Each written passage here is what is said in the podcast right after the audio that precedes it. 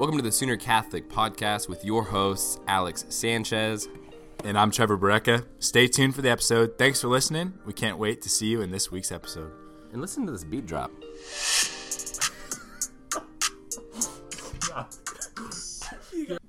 Thank you for tuning in to the Sooner Catholic podcast. This week we have a special treat. Like you all know, the the mission and the hope of this podcast is to reach specifically OU students and St. Thomas More students at that. So today we have a special guest with us, and it's none other than our fearless and faithful pastor, Father Jim Goins. Trevor, how, how are you feeling about today's interview? I'm pretty excited. We have a good list of actually uh, more academic questions. Questions. We have uh, some insightful questions for Father Jim, and then we have some curveballs just to, to see how he reacts under pressure. So we're gonna give him some good questions today, but we're super excited. Uh, Father Jim, do you want to introduce yourself and just say hello? Thank you for having me. I I am Father Jim Goins. I'm here because they promised me bagels. the bagels have not yet arrived, but I am here and very excited about being here and talking to you guys about the mission of our parish and also uh, about the priesthood. Thanks. Fantastic. Father, what is something just off the bat that most students might not know about you? That you actually want students to know about you? That's a great question. I I don't know how many students know that I am a convert. I was mm. not raised as a Catholic. I began attending Catholic Mass when I was in college, mm. which is one major reason why I have a great heart for this ministry. So my time in college was the period in my life when I realized I was being called to something new, a new experience of Jesus Christ. I was already Christian. I was already baptized, but I was being called to the sacramental life. I don't know if most students know that, but yeah. that's something I would want them to know. That's awesome. That's awesome. Um, so, how long have you been a priest, and how many assignments at, at different parishes have you had? I was ordained in June of 1992, so I think that gets me to what 20 nine years this coming June, perhaps. I've lost count. It's been so long now. uh, I've had varied assignments, great assignments. I've been in small country parishes and in large urban parishes. This assignment here at Thomas More is my longest and my most fruitful, I would have to say. So I've been here over 10 years now. I'm going on my 11th year as pastor here. So think of that. A, a, huge chunk of my priesthood has been spent right here. In total, I think I've had about seven assignments. Wow, that's a, that's crazy. That that's way more than I would have anticipated. Seven assignments, uh, especially in, you said twenty nine years, right? Mm-hmm. Yeah, Jeez, and with the this is your eleventh at, at St. Thomas More, correct? Eleventh year. Yeah, so this being the, the majority. I was curious when you said that. Is this one of the large urban ones or the small country one? no, I count this as a large urban parish. Mm. So this is, uh, you know, certainly in the metro, and certainly a very important parish within the archdiocesan sure. structure. So hey, for me, this this assignment is the best it's ever been. Hey, so good, That's so cool. And and on that note, I, I met you when I was a, um, you know, a, a, young, confident freshman with, with braces and an afro. a lot has changed in the, in the, well, no, not exactly, but but I, have met you and a lot of things have changed in my life. I'm, I'm now married and with kids and things like that. But with with your life and, and with the the history of St. Thomas More, what has changed in the past decade that the the freshmen or even the seniors uh, of today would would not know unless you told them? What has changed here at St. Thomas More? Well, to begin, if I could take you back in time and show you Thomas More in June of 2010, it was a much smaller parish and much smaller ministry. We had basically one building out of which we operated. We had a collection of houses that we owned but were in terrible shape. And we had a sixplex apartment building that we tried to use for ministry as well. So when I arrived, my feeling was that everything had to change. I had something of an epiphany when I walked onto the property. I looked at it, and it may seem odd to to hear this, but I truly did have a spiritual experience where I had this interior flash where I realized what had to change, wow. and had this dream of removing the the shacks that were on our property and building something there. So in my mind, uh, it was a charming little parish. It, it's not like it was a bad parish. It was fine, but it was sleepy, and and the campus ministry was reaching only only a handful of students. Now, great students, mind you, but I realized we needed to reach more students. The music I realized needed to change, and just that we needed to grow. We needed to fulfill our potential. That's what I felt, honestly, felt from day one. Yeah. Alex, I'd be curious too. I know that you're not the guest on this podcast; you're the host. But uh, but I'd be curious to hear um, your experience in the early days of, of St. Thomas More as well, and, and, how well they collaborate with what Father's sharing um, in regards to like what you remember from that time. Yeah, I, I remember these things that Father Jim's describing quite well, and, and I actually forgot about some of them. Like I, I actually used to live in that sixplex apartment uh, my junior senior huh. year, and yeah, we used to have some some different kind of small ministry events in, in some of those shacks. Like we had some some focus gatherings and things like that, um, Sunday suppers and and yeah, it was just small. It I think it it it was way smaller than like OU student ministry should be. Yeah, it was just small because even in those small houses or shacks, we, we didn't even fill it. and I was like, oh my gosh, what's, what's going on here? Um, the I think the not not the one good, but a good that came out of it was because it was so small. It really let me come to know Father Jim a lot better, and we began to become friends and and spend time golfing and things like that, and and built a really good friendship that that I still treasure and, and that has still been fruitful in my life. Um, I do think that the changes that have happened here though are just incredible. Not not only from from the new church, but everything that's come from it, and including all of the new space. And it's like, I think it's like a is it like the movie like Field of Dreams. It's that's like if you build it, they, they will, come. come. And it's like I I think that's like every you know parish's like dream for fundraising. If you build it, they will come. But I think the truth is that it's not always the case. That's not always the case. And I think what happened here is that there was a need that that that came before uh, the the new church and new space being built. And so the the new space was a was an answer to that. And I think a lot of that was the changes in leadership that that happened here and, and what Father was able to do during this time, which I think is is just amazing. Um, so with that, with I, I know I was able to see some some glimpse of just the incredible work and energy and effort of the fundraising campaign and the months and months of meetings and strategy meetings and conversations and asks and all these things that a lot of people again had not had the opportunity to see but during like uh, say a difficult time in in you know the, the history of st thomas more priesthood whatever it might be what were some like sources of inspiration that you drew some some kind of motto or some kind of you know something that you kind of went back to that like helped you persevere during that time I think my motto in life is forward, always forward. Mm. I, I, say that to myself on difficult days. If I have a difficult day in ministry or personally, mm. I remind myself that it's forward. We must always go forward. There were difficult days during the fundraising, difficult seasons during the fundraising. I would often go late at night to the Holy Family Shrine and pray to St. Joseph. I I asked him early on in the process to be my patron during that because I realized that without some spiritual guide and grounding that I wouldn't be able to fulfill my role in the process, which was that of leader and you know the one to give inspiration.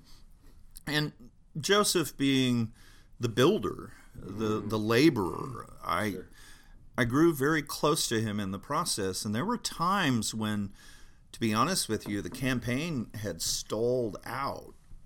And I remember the most famous in my mind episode. I went one night late at night and just poured my heart out to St. Joseph.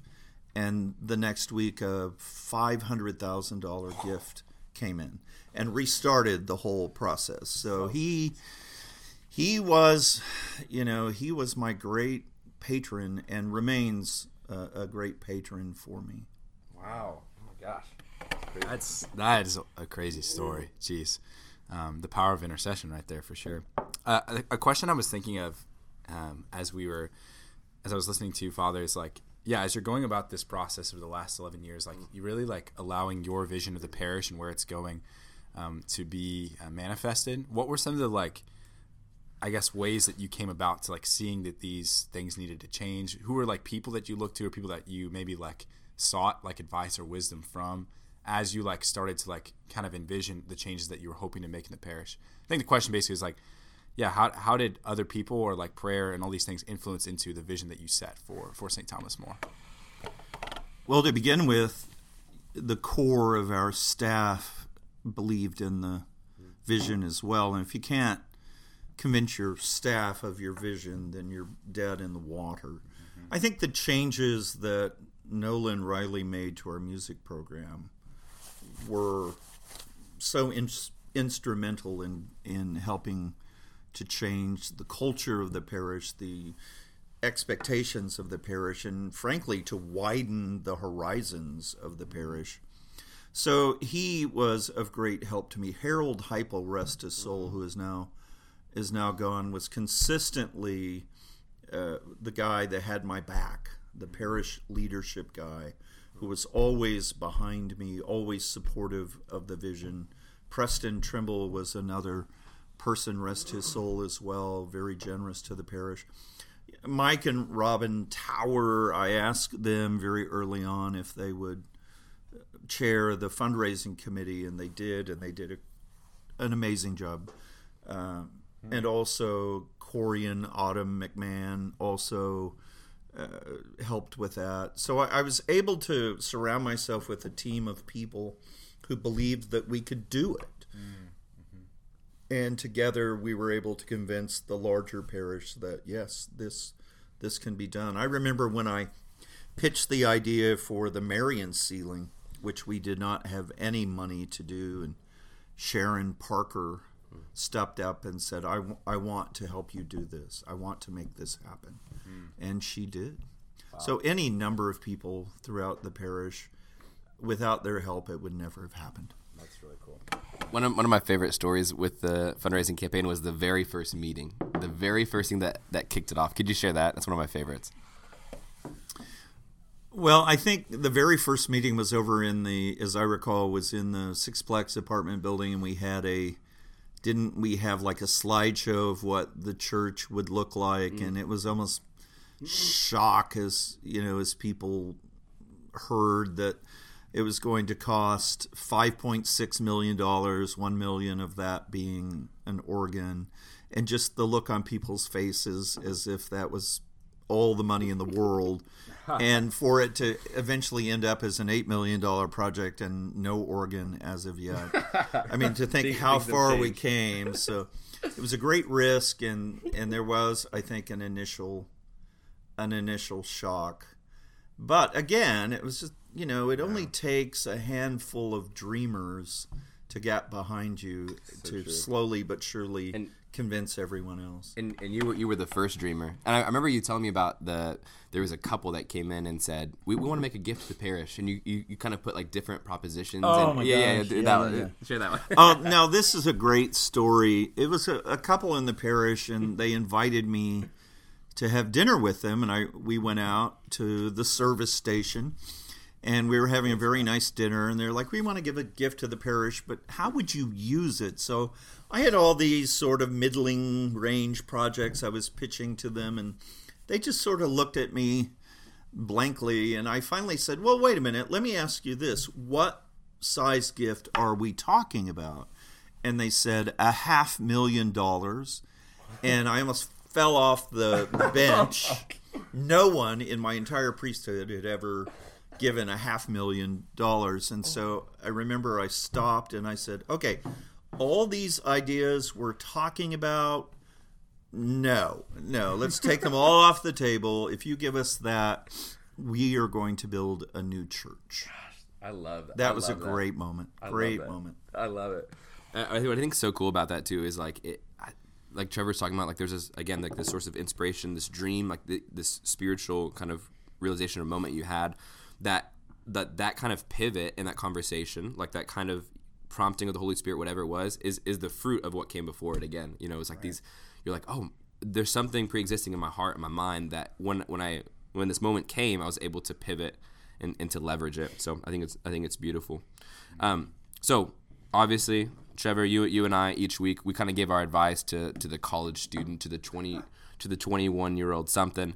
Um, but but Father Jim, looking back on on your time in college, and what is something that you would tell the the twenty one year old version of yourself?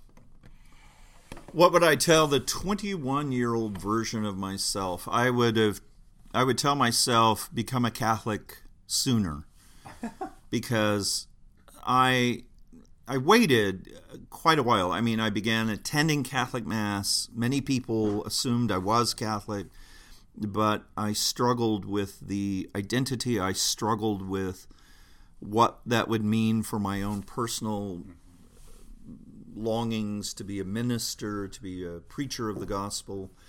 And I waited probably, what, five, six years before I ever officially joined. If I could go back, I would tell myself, no, join now. Mm. You need the grace of the sacrament now. That's actually that's actually uh, I think that's kind of just like a, a quality that you have. I like both both the, the kind of the immediacy of like no now. Like we need we, we need this now. Let's move now um, and then and then also like the the motto that you said of like forward always forward. I think if you ask someone what's a motto that you live by? and they and they say something that you've never heard them say it's probably not a good motto. But but I, i've heard you say forward forward in staff meetings often of you know corralling the staff like let's let's move forward let's move forward. So i i think the the kind of the immediacy of action and moving forward is just and then the sense of dream that you have for for the parish for your priesthood it's just remarkable. Trevor what, what thoughts are coming to mind for you Yeah, I, I was hoping to hear. Uh, I was thinking maybe we could Alex transition a little bit in some of the questions, particularly about your priesthood, father, and um, I think one of the questions on here that Alex and I prepared that I really like is yeah, what are what are some interior battles that you fight that are unique to the priesthood, right? Because I think obviously. Uh, I think I talked about this to you last week, but I think often there's a, a, a misunderstanding, or not even misunderstanding, but lack of understanding or lack of knowledge that a lot of lay people have into the interior life or to the the dispositions and things that, that priests endure. And so I think, yeah, this question, what are the interior battles that you fight that are unique to the priesthood, is really like a, a one that people would be interested to, to know. I think one of the spiritual issues I revisit again and again is the promise of obedience. And in fact, I'm going to be preaching about obedience this weekend. Priests take a vow of obedience. We also, you know, promise to remain chaste celibate all of our lives. Uh, in my mind, uh, in my experience, that vow of obedience has been more difficult for me. I tend to be a highly independent person. I often feel that I have better ideas than maybe those in the hierarchy. you know, I there's a certain uh, rebelliousness that is within me, and against which I struggle.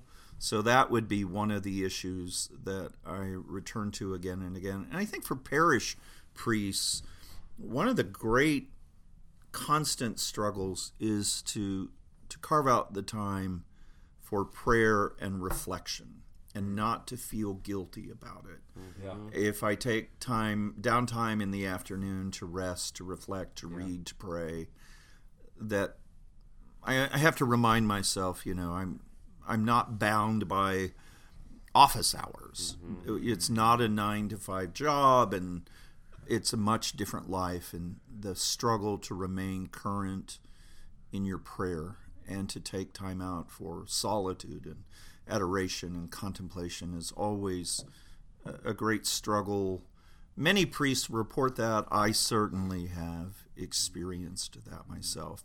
Now, I will say this on a positive note the, one of the great things about priesthood is that the Mass never gets old or rote. Hmm. In my experience, it has never become just some chore that I have to do. There's always that great moment when you are confecting and you realize that the Lord, King of the universe, has come to your altar in the form of bread and wine. It's a it's a humbling moment and it's a a beautiful moment. So that is that's a good thing. Sometimes my life, my priesthood can be in disarray. I can be in disobedience.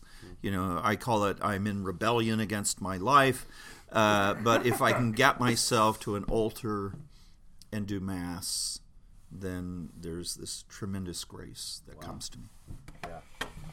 I, I remember on a personal note, going off that you saying cutting off time for leisure and prayer and contemplation in the afternoons. I remember there was one day, I think it was like this past summer, I had a lot of anxiety. I was like, I'm trying to figure out my, my prayer schedule, when I was going to do it. I remember just feeling like anxious about, about this. And I, and I asked you, I was like, is it okay if I take 30 minutes during the workday to pray?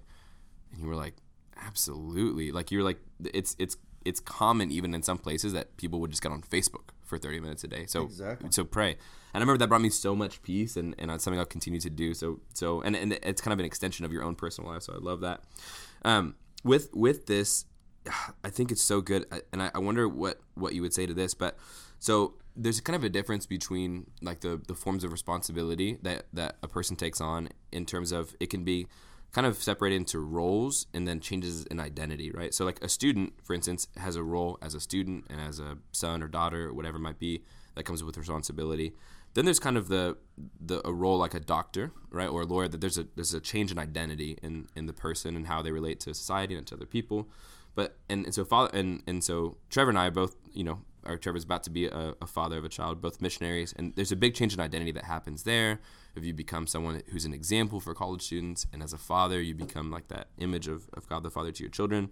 But what's it? What is it like reconciling the the human side of, of Jim Goins, the, the the the man who loves to golf, you know, with and who's a great golfer by the way, oh, oh yeah, yeah, yeah. with with the the change in identity as a priest, with with ordination and, and the sacramental grace that and power that, that is invested in you. What what is it like to reconcile both sides of, of that person and that change in identity? This is the reason why priests need to go to confession on a regular basis and need to go to their brother priests on a regular basis and and talk about this the the fact that we are men of God and we are set apart and we are given this tremendous gift of priesthood. And at the same time there are days when we do not deserve it. Many days when we do not deserve it. I have always found that very humbling. And my goal i don't know that i've reached it yet but my goal is integration. That the person i am is the person i am. No matter where i am eh, where, whether i'm in the office or on the altar or on the golf course that the man i am is the man i am. That i don't believe that priests especially should compartmentalize their lives. I think that's a very dangerous thing to do.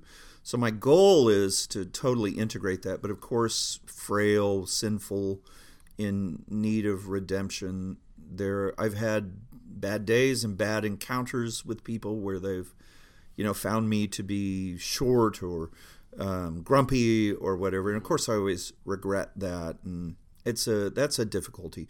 People should always remember that the priests they encounter are also sinners just as they are. They are sinners in need of redemption. They too have to go to confession.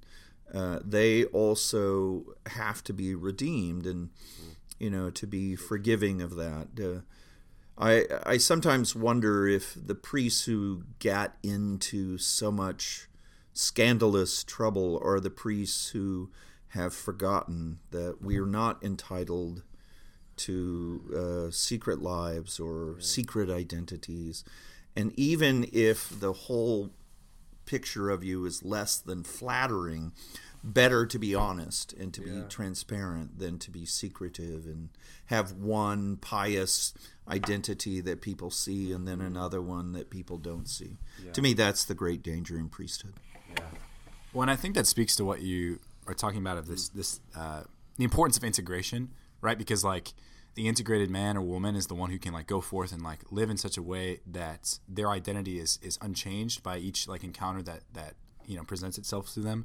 And I think that's what you're saying is like there's this beauty um, that I think priests in a, s- a special way get to image in their life whenever they live integrated because they give witness to the, the transforming power of both the sacraments and like God's work in them.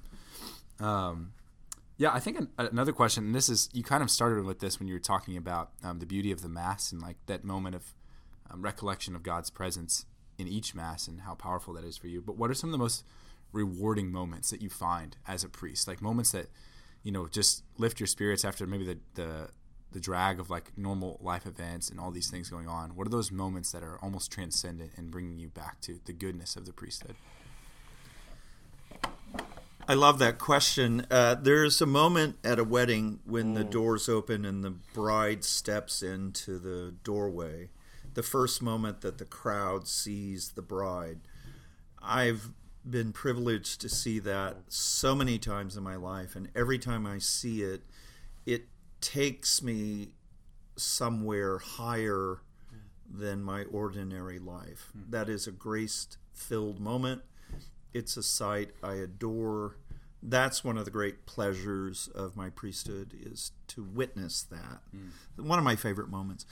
The other one is when you do a baptism and when the the mother or the father hold the child as you pour the water over the child and baptize uh, the child. I had a baptism once and the father held the his firstborn son and as I poured the water I noticed that the father was in tears, these tears coming down his his face, and I found that just such a beautiful, transcendent moment. So I would say weddings, baptisms are two of my very, very favorite things to do as a priest. That's awesome.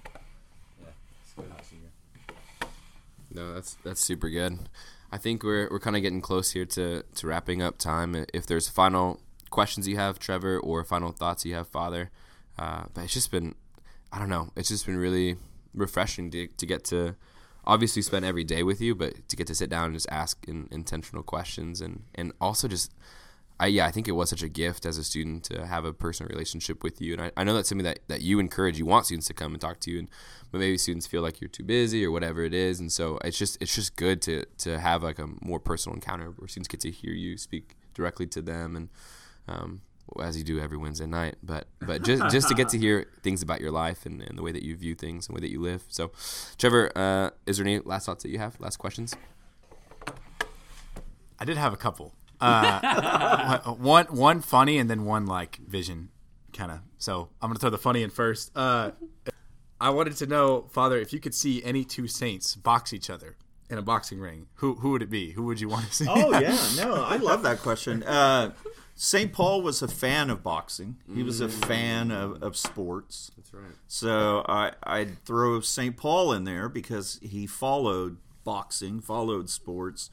And then I think it'd have to be someone like maybe, um, let's see, let's put him up against someone. Saint Francis. I think that would just be that would just be hysterical. That would be. Really That would be hysterical. Anyway, I don't know if you're going to keep that, but that's I, what I, it, thought, I thought you were gonna say Saint Paul and one of the Christians he persecuted. Oh my goodness. Retributive justice. Uh, yeah, that's really funny. Yeah, and then with the, with the closing, like I think just vision, kind of vision question for for everyone, especially the students, is right. So you've been here for the past um, 11 years, and you've really seen this parish transform in the life of the parish, and especially the life of the, the student ministry. Where do you see St. Thomas More going 10 years from now? Like if you're looking, you know, kind of like a, almost like in the middle of this phase of you can look back and see how it's changed and where it's going. What do you see as being those things that, that you most hope to see in the future of this parish? What I would hope to see in the next decade would be uh, more people on the ground to do campus ministry. For example, if we had an associate campus minister to help with that, and then to have more focused missionaries. Uh, that would be part of what I, where I hope and pray that we we go to in the future. Also, I think, I mean, the building we're in right now, we're in the old part of the facility doing this interview. This all needs to come down eventually, and we need to build a, a new state of the art student center. So we have a great church now, we have a beautiful church, but there will be a need for a more intentional, intentionally designed student mm-hmm. center. Mm-hmm. And even maybe with some housing, at least a discernment house where young men and women who are discerning religious life or priesthood might be able to uh, come and live in community, a community of prayer and service. Those are some of my dreams. I don't know if I'll be the guy that will will do that, but I will be the guy who prays for that. Yeah, absolutely. Beautiful. Father Jim, we have really appreciated this time. Thank you for agreeing to come on the Thank you, podcast. thank you. Yeah, it's been so good. Um, ne- maybe next time we'll just have to come and just hear stories. Just I know you have so many stories, so many great, and wonderful stories. uh, but it's just been a privilege to sit down with you, and and uh, thank you to the listener for for tuning in again this week. We hope you have a wonderful rest of the Advent, and we will see you soon.